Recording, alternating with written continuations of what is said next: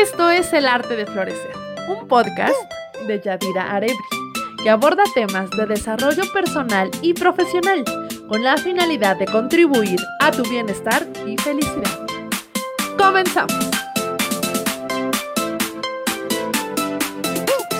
Hoy en día existen diversas investigaciones científicas que han validado el término de relaciones tóxicas para referirse a este tipo de dinámicas entre dos o más personas que tienen una serie de comportamientos disfuncionales, que son prácticamente aquellos que no permiten, que cohiben o limitan el desenvolvimiento y el crecimiento individual, que inhiben la expresión psicoafectiva y por lo tanto todo esto afecta las emociones, las conductas y hasta los pensamientos e ideas de las personas que forman parte de la relación. Todos estos comportamientos se dice entonces que conllevan cierta toxicidad porque contaminan al individuo, puesto que somos seres humanos y por lo tanto somos seres sociales por naturaleza. Así que necesitamos establecer vínculos con las demás personas que nos rodean. Y si esto se ve limitado, puede existir una afectación severa. Este tipo de parejas o de relaciones tóxicas, porque aquí es importante considerar que no solo debemos hablar de relaciones de pareja, de relaciones donde son dos personas involucradas, sino Debemos también de mencionar aquellas relaciones en donde hay más de dos personas, estas relaciones poliamorosas, porque también pueden llegar a ser tóxicas.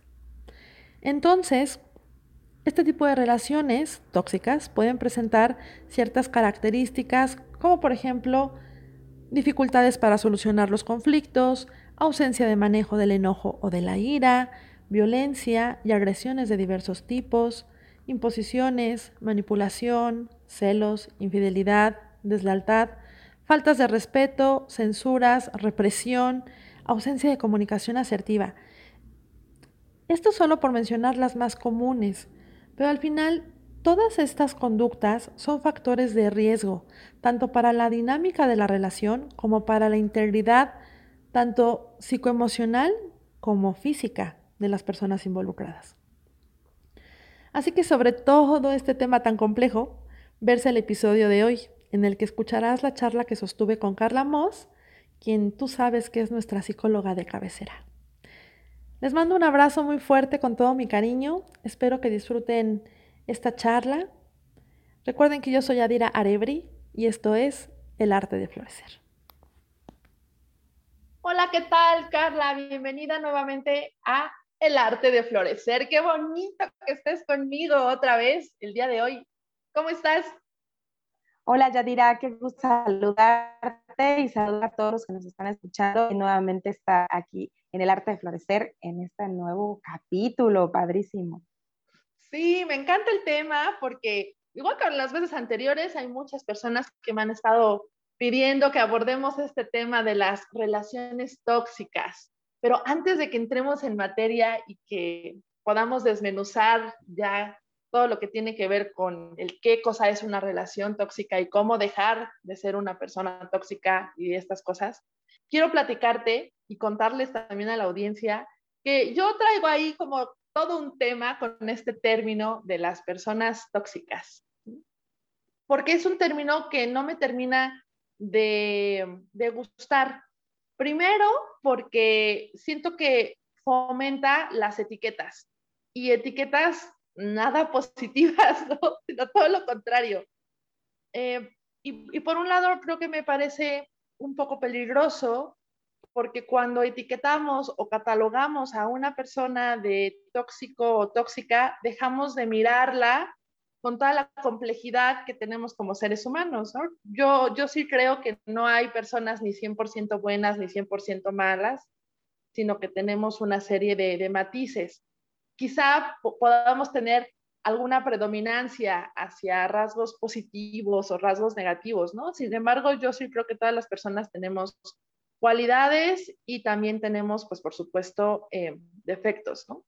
Y por otro lado, siento que cuando hablamos de las personas tóxicas, de alguna u otra manera, nosotros, que, que nos referimos a esa otra persona, es como si le pasáramos la bolita, ¿no? Como si, ah, no, pues yo me quito la responsabilidad de lo que a mí me compete con esa relación o esa persona y entonces culpo al otro, porque el tóxico es él, no yo. Claro, sí. Sí, qué fácil, ¿no? Exacto. Entonces es una forma muy fácil de lavarnos las manos. ¿Por qué de pronto utilizamos este término? Porque yo la verdad es que aunque no me gusta, lo uso, porque creo que es muy fácil, ¿no? O sea, es una manera como muy fácil de hablar de, de cierta, cierto estilo de personalidad y que de esa manera ya no alargamos demasiado nuestros discursos y entonces todo lo resumimos en, ah, es que es una persona tóxica y punto. Y creo que quizá podríamos, creo yo, que podríamos hablar como de estas cuestiones de estas conductas como con sus respectivos nombres, ¿no? Es que es una persona manipuladora, es una persona eh, evasiva, es una persona conflictiva, es una persona mentirosa. no, no, no englobar toda su esencia en un solo término, sino hablar solo de una conducta puntual y específica, por ejemplo. Pero tú qué piensas, Carla? Cuéntanos. Bueno, es que creo que este término de tóxico se ha puesto muy de moda y hasta da risa, ¿no? Que eh, ya viene el tóxico y es que el tóxico no te deja, es que la tóxica ya está, hay playeras, cosas, ¿no? El punto aquí es que se empezó a, poner de moda porque incluso hay unos libros que habla relaciones tóxicas, habla de papás tóxicos, ¿no? Como de todos estos términos. No recuerdo el autor, pero son tres libros y creo que de ahí se empezó a usar el término así. ¿A qué se refiere este autor en especial? Ya los leí, claro está, pero no me acuerdo cómo se llama el nombre.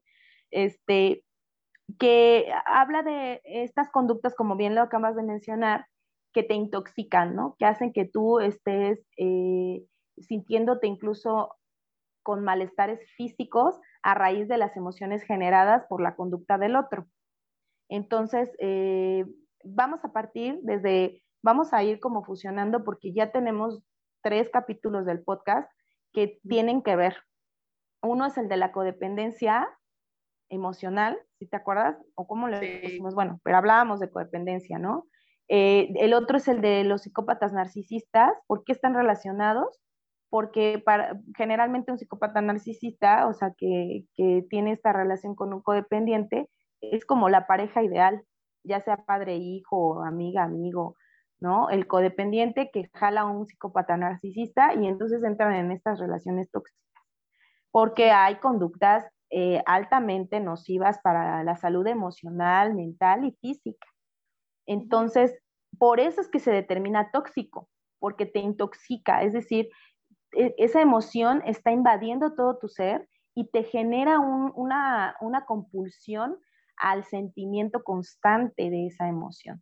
Es decir, si yo tengo celos, es una, es una, perdón, es una emoción o una actitud tóxica, porque el celos, los celos solamente te están haciendo mirar, este, ah, pues precisamente en el podcast anterior hablamos de celos, ¿verdad? Bueno, ya van tres, te digo, ya van tres que tienen que ver uno con el otro. Entonces, estos celos te hacen ver como todo mal y, y estás contaminada, estás intoxicada con esta sensación de celos, ¿no? Entonces, por eso es que se denomina tóxico, ¿no? ¿Qué es una persona tóxica? Pues que reúne tres o cuatro conductas que hacen que constantemente tus emociones estén intoxicadas, tanto ella misma como, como la otra persona.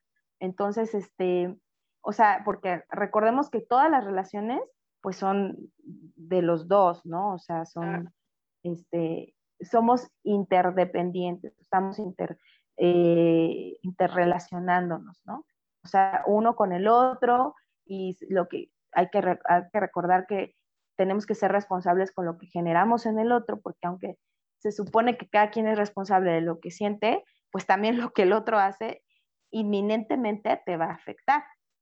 Claro. Por eso es que generamos esas relaciones tóxicas sí, como bien lo dices, pues está feo etiquetar y estaría padre desmenuzar, ¿no? Y todo eso, pero al final el término tóxico, pues bueno, ah, usado así a diestra y siniestra, pues ya pierde el sentido, pero sí tiene un, sustento para, para ser denominado así y está como para agilizarlo, porque acuérdate que estamos en esta nueva era así como muy líquida, en donde necesitamos títulos y nombres, como este rollo millennial, ¿no?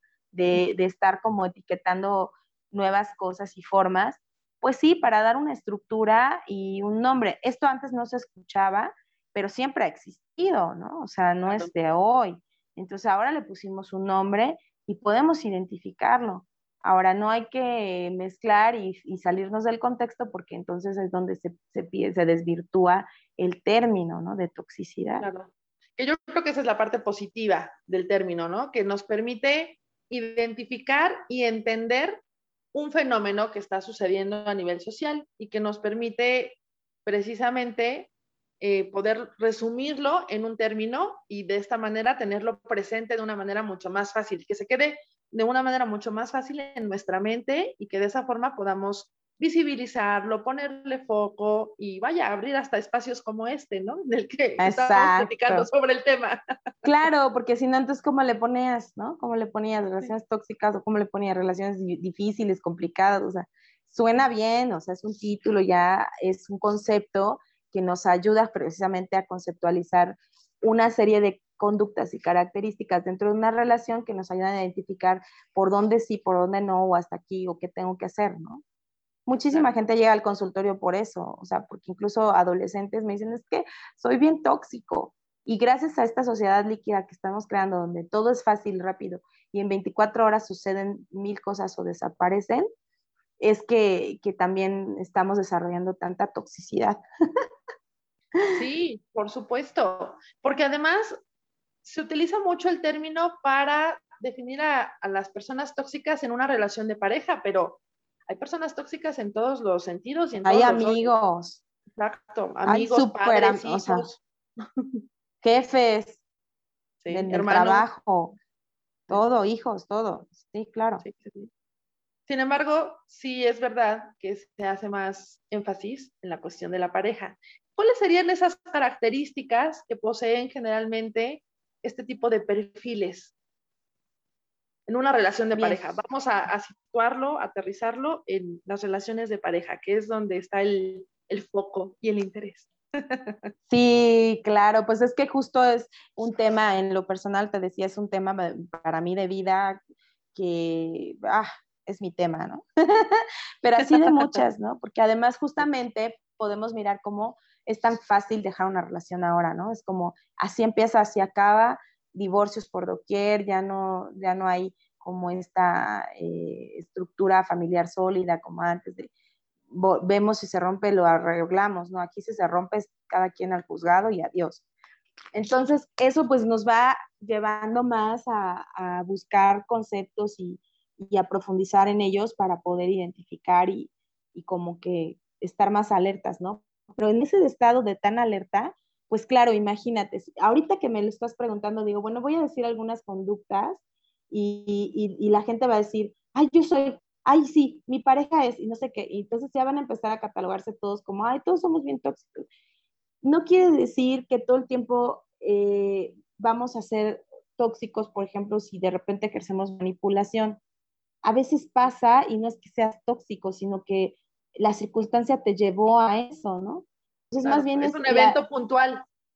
Exacto, más bien tenemos que mirar la recurrencia de cada conducta. Es decir, la toxicidad la va a determinar el, grado de, constancia en la que lo estamos ejerciendo. O sea, yo puedo manipular a alguien porque quiero ir al cine y, este, y él no quiere y pues puedo echarle ahí un poquito manipulación para que lograr mi objetivo, ¿no?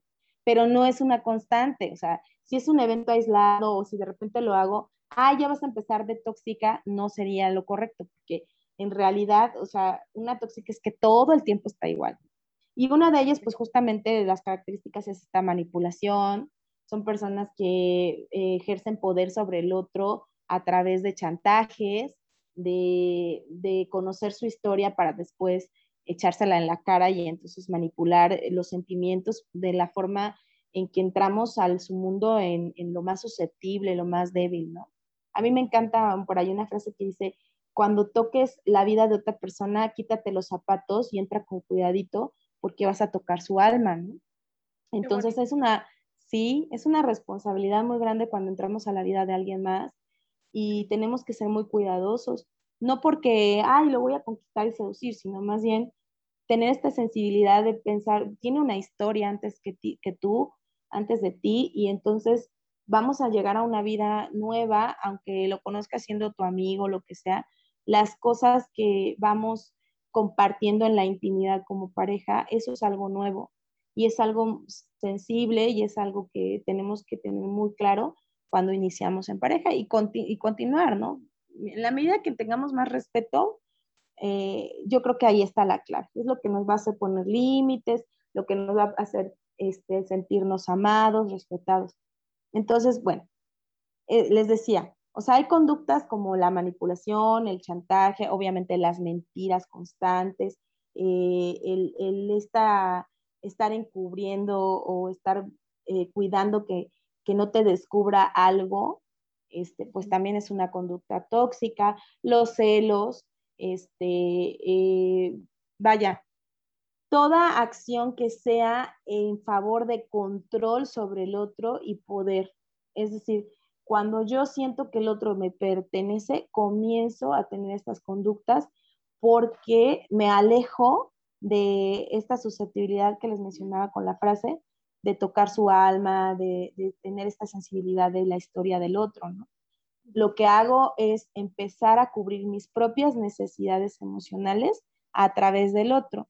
Entonces lo que voy haciendo es reflejarle mis carencias y claro que me vuelvo tóxica. ¿Por qué? Porque empiezo a ser demandante, empiezo a ser exigente, a ser celosa, controladora o controlador, ¿no? Empiezo a, a tener estos pensamientos obsesivos de que el otro tiene que estar al 100% conmigo, porque si no está conmigo, está con alguien más. Y entonces ahí ese es el miedo inminente. Por eso es que las personas nos volvemos tóxicas. Cuando hay una incertidumbre, que hace ratito no estábamos platicando, cuando hay una incertidumbre y no hay una claridad en la relación, pues tendemos todos a empezar a tener estas conductas tóxicas. Pero no es, no es realmente que tú seas una persona tóxica, sino que la relación se está contaminando. Por eso es que también se denomina tóxico, porque se está contaminando la incertidumbre pues te lleva a la duda, te lleva a la confusión. El, el que el Las otro suposiciones. esté, suposiciones, el que el otro esté generando la incertidumbre lo lleva a mentir, a ocultar, a evadir, que todas esas son conductas que se pueden denominar tóxicas. Y no quiere decir que uno o el otro sea tóxico, sino que el campo de la relación, es decir, el ambiente, el contexto en el que se está creando la relación, se está volviendo contaminando y está siendo tóxico para los dos, ¿no? Porque los dos empiezan a tener conductas o emociones, sentimientos que los hacen eh, empezar en la obsesión. La obsesión es lo que determina también esa parte tóxica, ¿no? Estar pensando dónde estará, qué estará haciendo, si sale con alguien más, por qué me lo oculta, me estará, este, por qué es misterioso, ¿no? En estos principios de la relación se da más.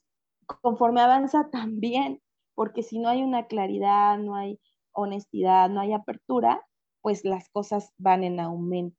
Entonces, desde un principio, sí tendría que haber mucha más eh, aterrizaje en puntos y límites para que no se desarrollen esas, esas emociones. Y si tú identificas que la pareja que estás eligiendo no se presta y no está abierto, pues ahí también es una señal de que las cosas no, no van a funcionar muy bien.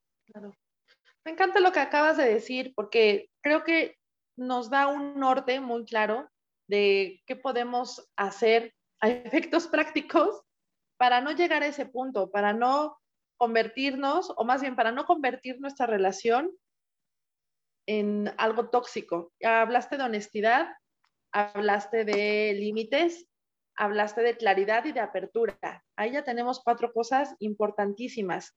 Creo que quizá también podríamos hablar de asertividad, ¿no? También la comunicación asertiva que yo creo que va de la mano con la claridad, porque es lo que nos va a permitir establecer no solo los límites, sino el qué quiero yo y qué quieres tú. Y bueno, ahora hablemos y veamos de qué manera esto empata en nuestra vida, ¿no? Sí, pero sabes, te voy a decir algo, no hay que irnos tan rápido en ese sentido, porque a lo mejor por aquí hay algunas chicas que están escuchando y dicen, pues estoy empezando a salir con un chico, llevo 15 días y ya le estoy diciendo, mira, yo no quiero que tú hagas esto o lo otro, o sea, voy a ser clara, asertiva, ¿no? Espérenme, o sea, toda relación tiene un ritmo y todo tiene, o sea, como que es una, siempre he dicho, las relaciones de pareja son una danza, ¿no? ¿Qué pasa si yo estoy bailando salsa con alguien que está bailando cumbia? Pues primero tengo que ver cómo está su ritmo, cuáles son sus pasos. Después le puedo decir, oye, ¿sabes qué? Este, se me hace que tú estás bailando cumbia y yo estoy bailando salsa, ¿no? Y la música es salsa, entonces, ay, bueno, entonces ya aclarar un poquito, ¿no? Ay, bueno, entonces vamos a cambiar la música. Sí, yo también sé bailar cumbia, ahora le va. Pues ya le cambio a la cumbia, ¿no? O sea, es un periodo de adaptación y acoplamiento que tiene que estar en un principio de cuando estás saliendo y te están conociendo, ¿no? O sea, no podemos desde un principio empezar a definir la relación y decirle, ¿sabes qué? Yo no sé, o sea, yo voy seguro a esto, porque créeme, o sea, a veces así hay gente que me dice, no, yo desde el principio digo, yo quiero algo bien, a mí me vas a dar algo serio, algo formal. Y yo digo, híjole, qué riesgo, porque ni tú sabes quién es el otro, y si a la mera hora tú eres el que dice, sabes que no quiero nada formal contigo, porque ya no me gustó. Pues ya no me gustó, o sea, como por qué te vas a aventar desde la primera, segunda cita a decir, yo ando buscando una relación formal. Ah, órale. Vamos a ser honestos, en esta época, ¿quién diablos desde la primera cita quiere una relación formal con un desconocido? Sí, no, claro, por supuesto. o sea, no manches, o sea, es algo que es como, salvo que seas, no sé, no sé qué clase de educación, pero pero realmente demasiado una conservadora. Sí, no, algo, algo muy juiciosa o no sé, pero si eres una persona con un crecimiento personal, con una madurez, con seguridad en tu vida, ¿no? No vas a andar diciendo, oye, yo quiero, o sea, sí voy a empezar a salir contigo, pero mi idea es tener un noviazgo y casarnos. O sea, si ni te conozco, no sé si, si roncas, si, si me gusta tocar tu piel, o sea, ¿no? O sea, es, son como cosas que, que, se van viviendo al día a día en la convivencia de la pareja y que se va definiendo. Entonces, la pareja tiene que tener unas etapas, ¿no? La primera etapa es la amistad, es decir, si hay complicidad, si hay confianza, si podemos platicar abiertamente de ciertos temas, donde vemos las costumbres del otro, la ideología, y entonces yo digo, ah, sí, sí me estoy acoplando, sí me late cómo me contesta, lo que me dice, las ideas que tiene, o su reciprocidad, ¿no? A lo mejor somos muy diferentes, pero es una persona muy eh, empática que aunque no entienda nada de lo que le estoy diciendo, me pregunta y me dice, órale, eso está padre, ¿no? Este, se interesa y entonces hay como esta reciprocidad pues entonces ya dices, ah, sí me estoy acoplando bien, porque aunque yo le estoy hablando de marcianos y de teorías conspirativas y a él no le late, pues por lo menos me sigue la onda e investiga, ¿no? O agarra el Google y empieza a buscarle y, ay, no sabía este término, ah, órale, yo lo voy a buscar, o voy a ver de Bueno, en fin, o sea, ahí se va creando una relación, ¿no? Empiezan los principios, pues desde la amistad, que sería lo más sano, tener una temporada de amistad, aunque ahora las relaciones van súper rápido, y ya, este, sobre todo después de los 30, ya desde el principio implica el inicio de la vida sexual, aunque no se conozcan tanto. Pero porque hay como también esta etapa de donde ya vemos si la atracción nos lleva a una compatibilidad sexual, porque pues, al final si yo no siento compatibilidad o afinidad sexual con el que estoy, pues como por qué me voy a formalizar con él. Claro, mejor sean amigos. abuelitas, ¿no? sí, claro. no, o sea, se iban y se casaban con el desconocido y pues luego nunca les las complacían y pues claro que el otro andaba teniendo este, amantes y ellas también, ¿no? Entonces, para saltarnos todo ese sufrimiento y esa, este, pues, ¿no? Como toda esta angustia de, de estoy casada y le estoy pintando el cuarto a mi marido o algo, pues mejor las etapas, ¿no? Yo creo que la sociedad hemos evolucionado para darnos cuenta de que, pues eh, eh, sí, la vida, la vida y la compatibilidad sexual de una pareja es básica, elemental, yo creo que es el 50% de la relación, ¿no? Lo que hace la diferencia entre un amigo y una pareja. Entonces, primero tiene que haber amistad, después ver, checar lo de la atracción física, este, e, emocional y psicológica, ¿no? O sea, también atracción, sapiosensual, dicen, ¿no? Exacto. Si, me late, si me laten los temas de conversación, si su nivel cultural está al, eh, al, nivel que el tuyo, si pueden dialogar y reírse de los mismos temas, ¿no? Cosas que, que no es necesariamente que sean iguales y que los dos coincidan, sino que por lo menos haya interés y acoplamiento. Y entonces ya llegar al punto de, de la sexualidad. Actualmente los coaches de parejas nos mencionan que se lleva entre tres y cinco citas para más o menos darte cuenta si hay compatibilidad en, fluir y tener confianza para llegar al encuentro sexual. Entonces, mínimo se habla que tienen que haber tres citas o cinco citas y ya tener el primer encuentro sexual que va a definir si tú quieres esa pareja para realmente seguir en una relación abierta, una relación eh, de noviazgo, una relación formal, o sea, eso también va a ser importante. Wow, Carla, qué tema. Es que es todo un tema, ya no solo esto de las relaciones tóxicas, sino el tema pareja en sí. Pareja, sí. tiene muchísimos aristas. Y es que justo si, si, si no va en el orden, si nosotros vamos así como que todos alocados y sin ninguna, este, pues sí, como guía dentro de ti, como, pues claro que te vuelves tóxico, pues claro que, que el otro se vuelve tóxico, porque tú también puedes generar esa incertidumbre en el otro cuando tú no sabes por el camino que quieres ir, ¿no? Entonces, tiene que haber una seguridad personal de mis deseos, pero no deseos en el lot de poseer, sino mis deseos en mi vida, de lo que se manifiesta en mi vida, ¿no? Si yo empiezo a transmitirle esos deseos eh, al otro como posesión, como tú eres mío y tú vas a hacer lo que yo quiera y fíjate, y empiezas a advertirle. Yo les, yo les confieso, a veces yo tengo conductas tóxicas porque a mí me cuesta mucho trabajo el tema pareja y entonces de repente soy medio controlitis y soy de, te advierto que un paso en falso y, te vas, pero a claro la loma. O sea, ¿no? De verdad, no, es que el que se quede es porque es un hombre bastante este, sensato y que valora lo que, lo que tiene enfrente. ¡Ah! Maravilloso, me encantó. Saludos, chiquitín. Padrísimo, padrísimo, padrísimo si me estás escuchando. No, no es cierto. No, pero... atención, ¿eh?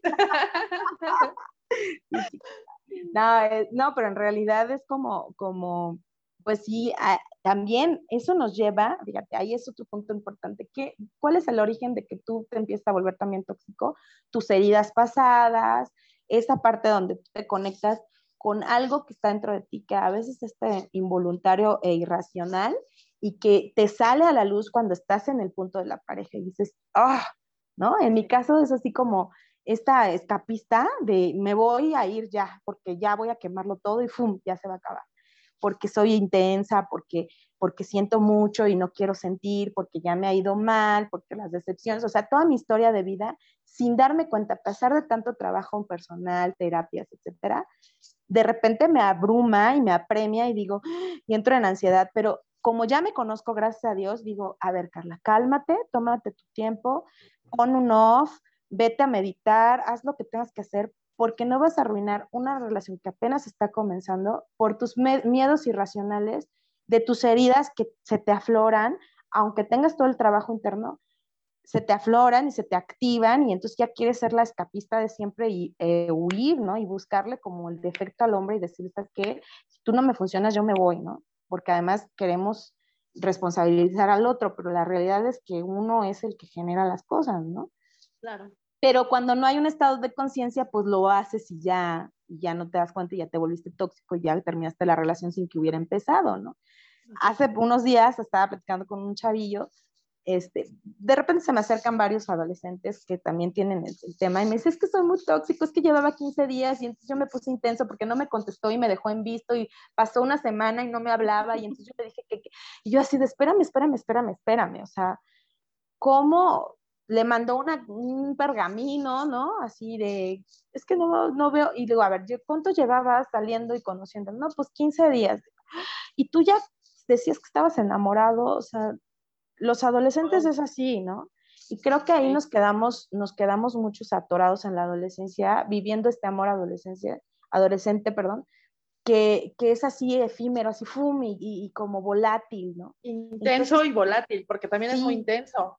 Intenso y volátil. Todo, sí. Sí, yo le digo, en 15 días, no manches, cuando estás esperando tu quincena, es así como que eterno, pero cuando estás este, no sé, haciendo otra cosa, o es Navidad o lo que sea, se te va rapidísimo, ¿no? dices, ¿qué onda? Ya, ya pasaron 15 días, ¿no? Porque estás en la fiesta, estás en el rollo ahí, y se te va súper rápido. Entonces, el tiempo en el interior es relativo porque va a depender mucho el significado que le des, ¿sí?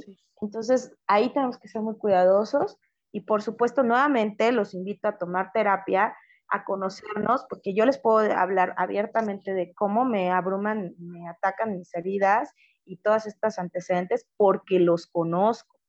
Pero si no los conociera, estaría cometiendo los mismos errores de antes. Hoy puedo visualizarlos y, y decir, a ver, ya voy a cometer los mismos errores de siempre. Este chico es nuevo, esta persona es nueva, no quiero, no quiero arruinarlo, me parece que voy bien, me siento bien con él, vamos paso a paso.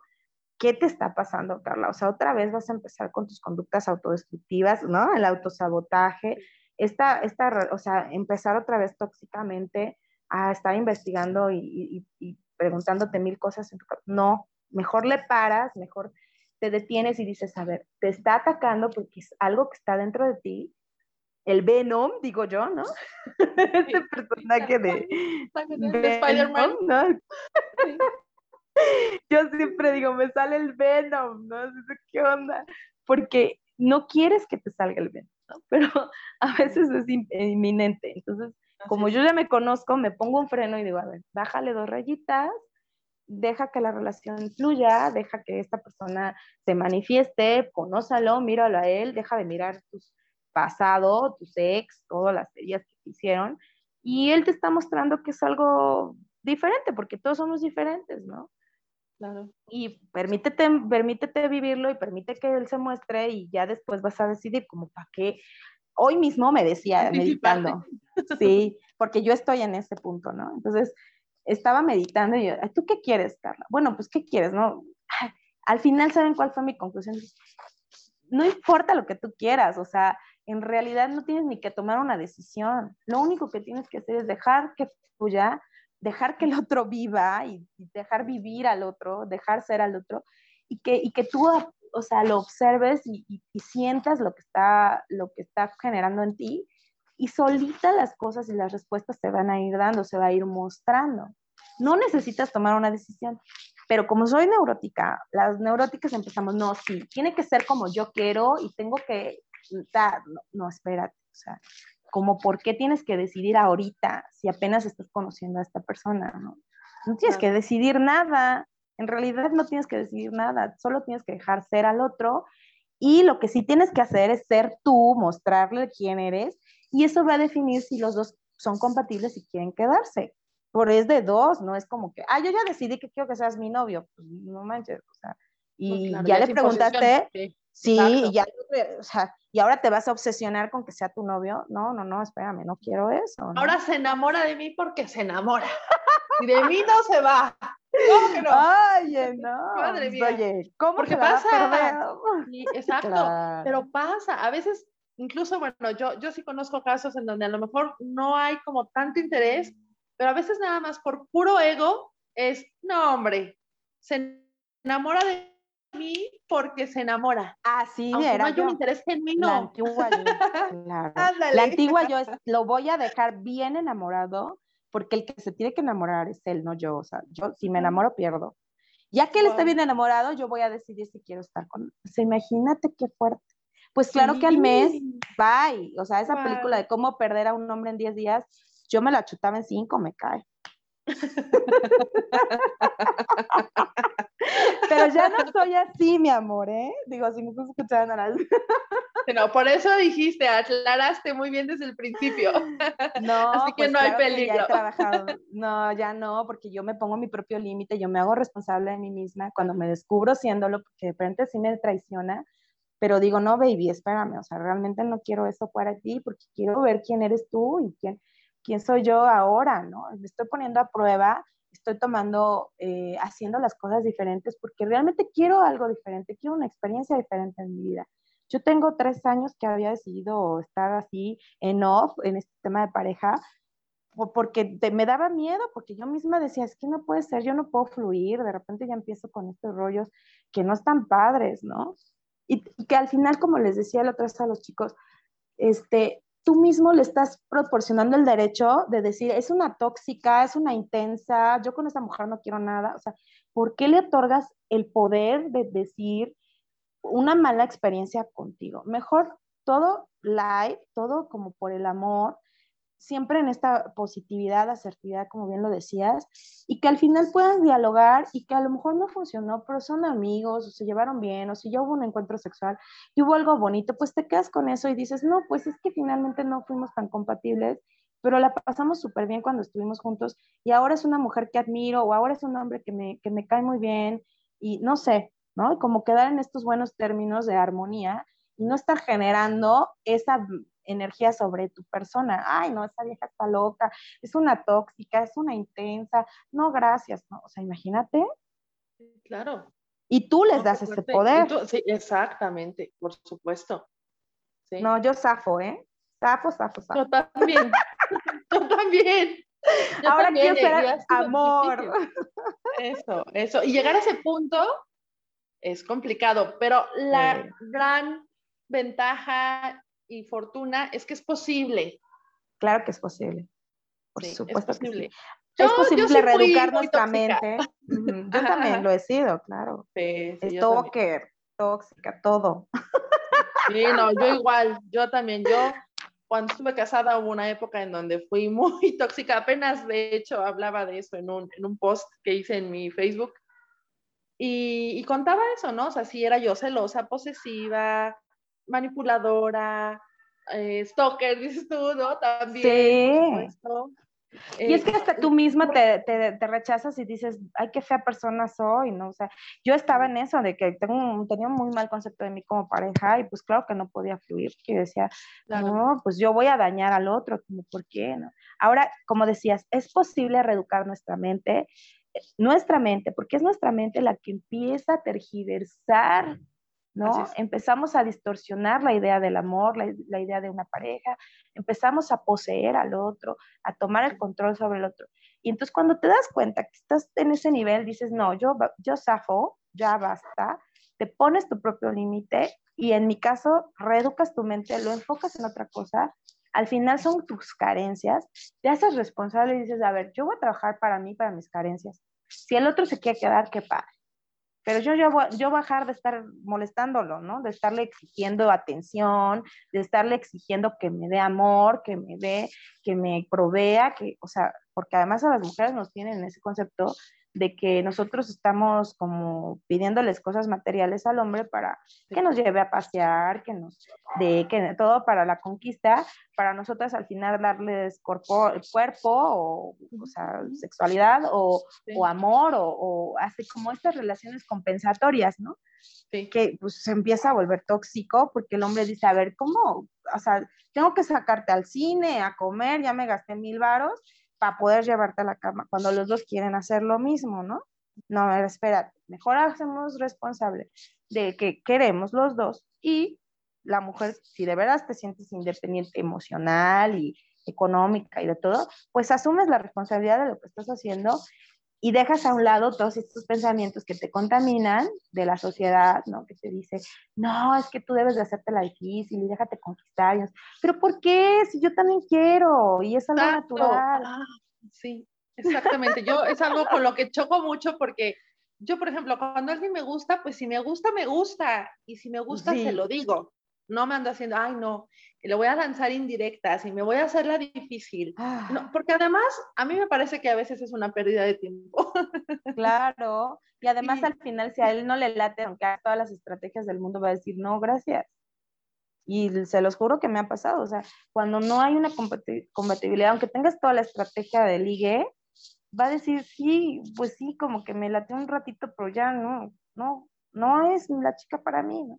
En cambio, si tú eres como más eh, segura y autosuficiente y, y, muestras este amor propio y este estatus. Honesta y sí, Con seguridad y que dices, no, pues yo elijo eh, estar contigo hoy, me gustas y me gustas un chorro, pues ya, y sí, sí me gusta muchísimo. Entonces es como, bueno, el hombre dice, ah, a ver, a mí también me gusta, bueno, pues va, ¿no? Entonces como que ya empiezas a crear desde ahí una relación como con más dirección, como con más salud, ¿no? No estar en estos juegos mentales de manipulación que al final te pueden, se te pueden devolver porque eso se va quedando, ay, mira cuántas veces me dejaste colgado ahí tres días sin, sin escribirme por estrategia para que me clavara contigo.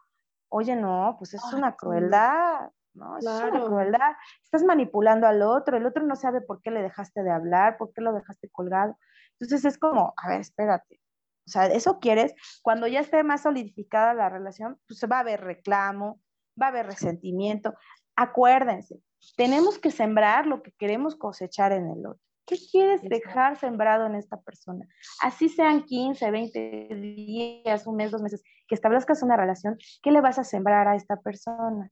Resentimiento, estar compitiendo, lucha de egos, lucha de poderes, o amor, este, comprensión, ¿no? Empatía, acompañamiento, interés. Si no funcionó, pues al final los dos dialogan y dicen, sabes que no, no es lo que quiero, eres una persona maravillosa, pero no es lo que quiero, y nos quedamos como amigos y los dos decimos, bueno, yo sí te quería en mi vida, pero también puedo respetar que tú no lo quieras, y ya tan, tan felices los dos como siempre me hago responsable, ya, que te va a doler a lo mejor, pero te estás haciendo responsable y en ti no va a quedar la idea de que tuviste que hacer toda una estrategia para que al final no se quedara, sino que te mostraste como eras y el otro ya va a saber y, y pues ya hiciste lo que estaba en tus manos y se acabó, ¿no?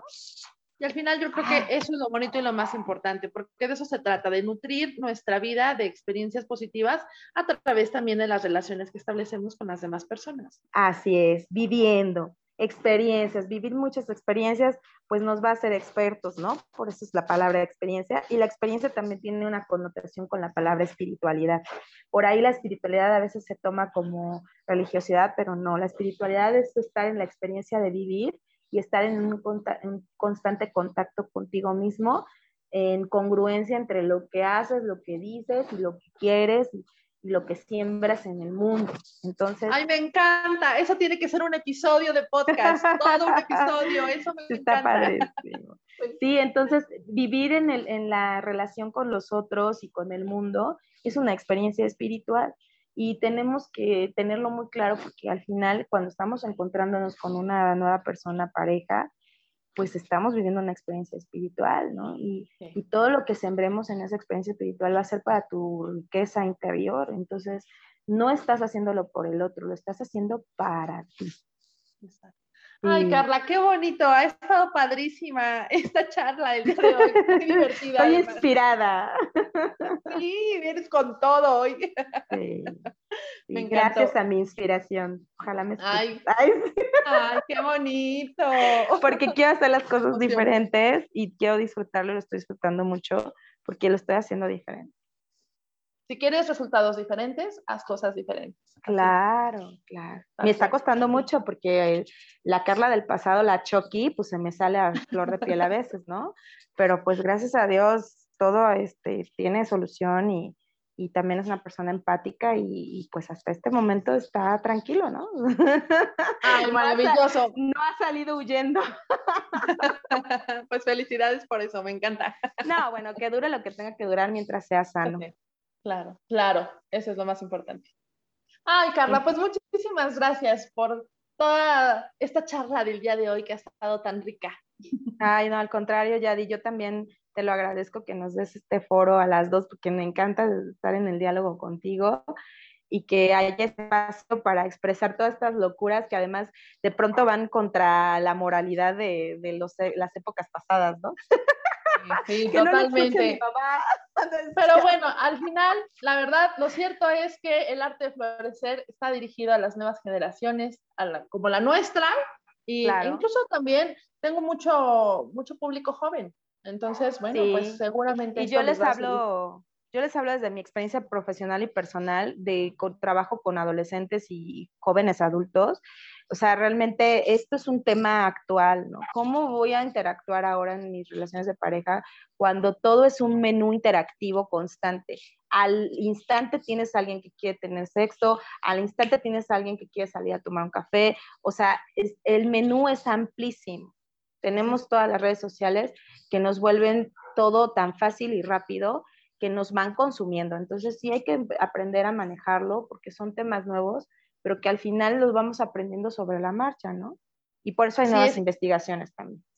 Y entendiendo que todo este tema de las plataformas, las aplicaciones, las redes sociales, que no son malas en sí mismas, sino que son nuevas herramientas que nos permitan acercarnos y conocer a otras personas. El problema está en el uso, que también ese es otro tema, ¿no? Pero el grave problema es ese, el manejo y el uso que se le llega a dar, el exceso de y otras cuestiones que ya platicaremos yo creo que en otra ocasión. Sí, actualmente las relaciones están sustentadas por el, por el WhatsApp, por las redes sociales, o sea, porque está así, así lo apremia, ¿no? Entonces un día aparece dos, porque estás, hable y hable con el, con el susodicho por tres horas en el WhatsApp, ¿no? O todo el día estás en una constante ahí como, aunque no esté contigo, le estás reportando y él te está diciendo y ahí van. Sí, porque ahora es, fácilmente localizable. Claro, es un elemento crucial. Entonces tenemos que aprender a vivir con ellos, pero también eh, tomarlo en cuenta como parte del de, progreso o el sí, ¿no? O sea, las, las nuevas formas, ¿no? De, relacionarnos. Así es, totalmente de acuerdo. Muy bien, pues muchísimas gracias, Carla. Ahora sí, vamos siempre alargando y alargando el final, pero es que hay tantas cosas padrísimas que platicar. Sí, sí. Pues Carla, muchísimas gracias. Hemos llegado al final de este episodio. Gracias a la audiencia también por haberse quedado con nosotros, con nosotras a escuchar el arte de florecer. Gracias, Carla. Muchísimas gracias, Yadi, por la invitación. Saludos a todos los que nos están escuchando, los que nos siguen, a toda Latinoamérica y, pues a todos los de Puebla, por supuesto. Un besote, abrazo para todos. Muchísimas gracias. Y claro que sí, muchísimos besos. Estamos aquí en el arte de florecer. Nos escuchamos muy pronto. Hasta la próxima. Bye.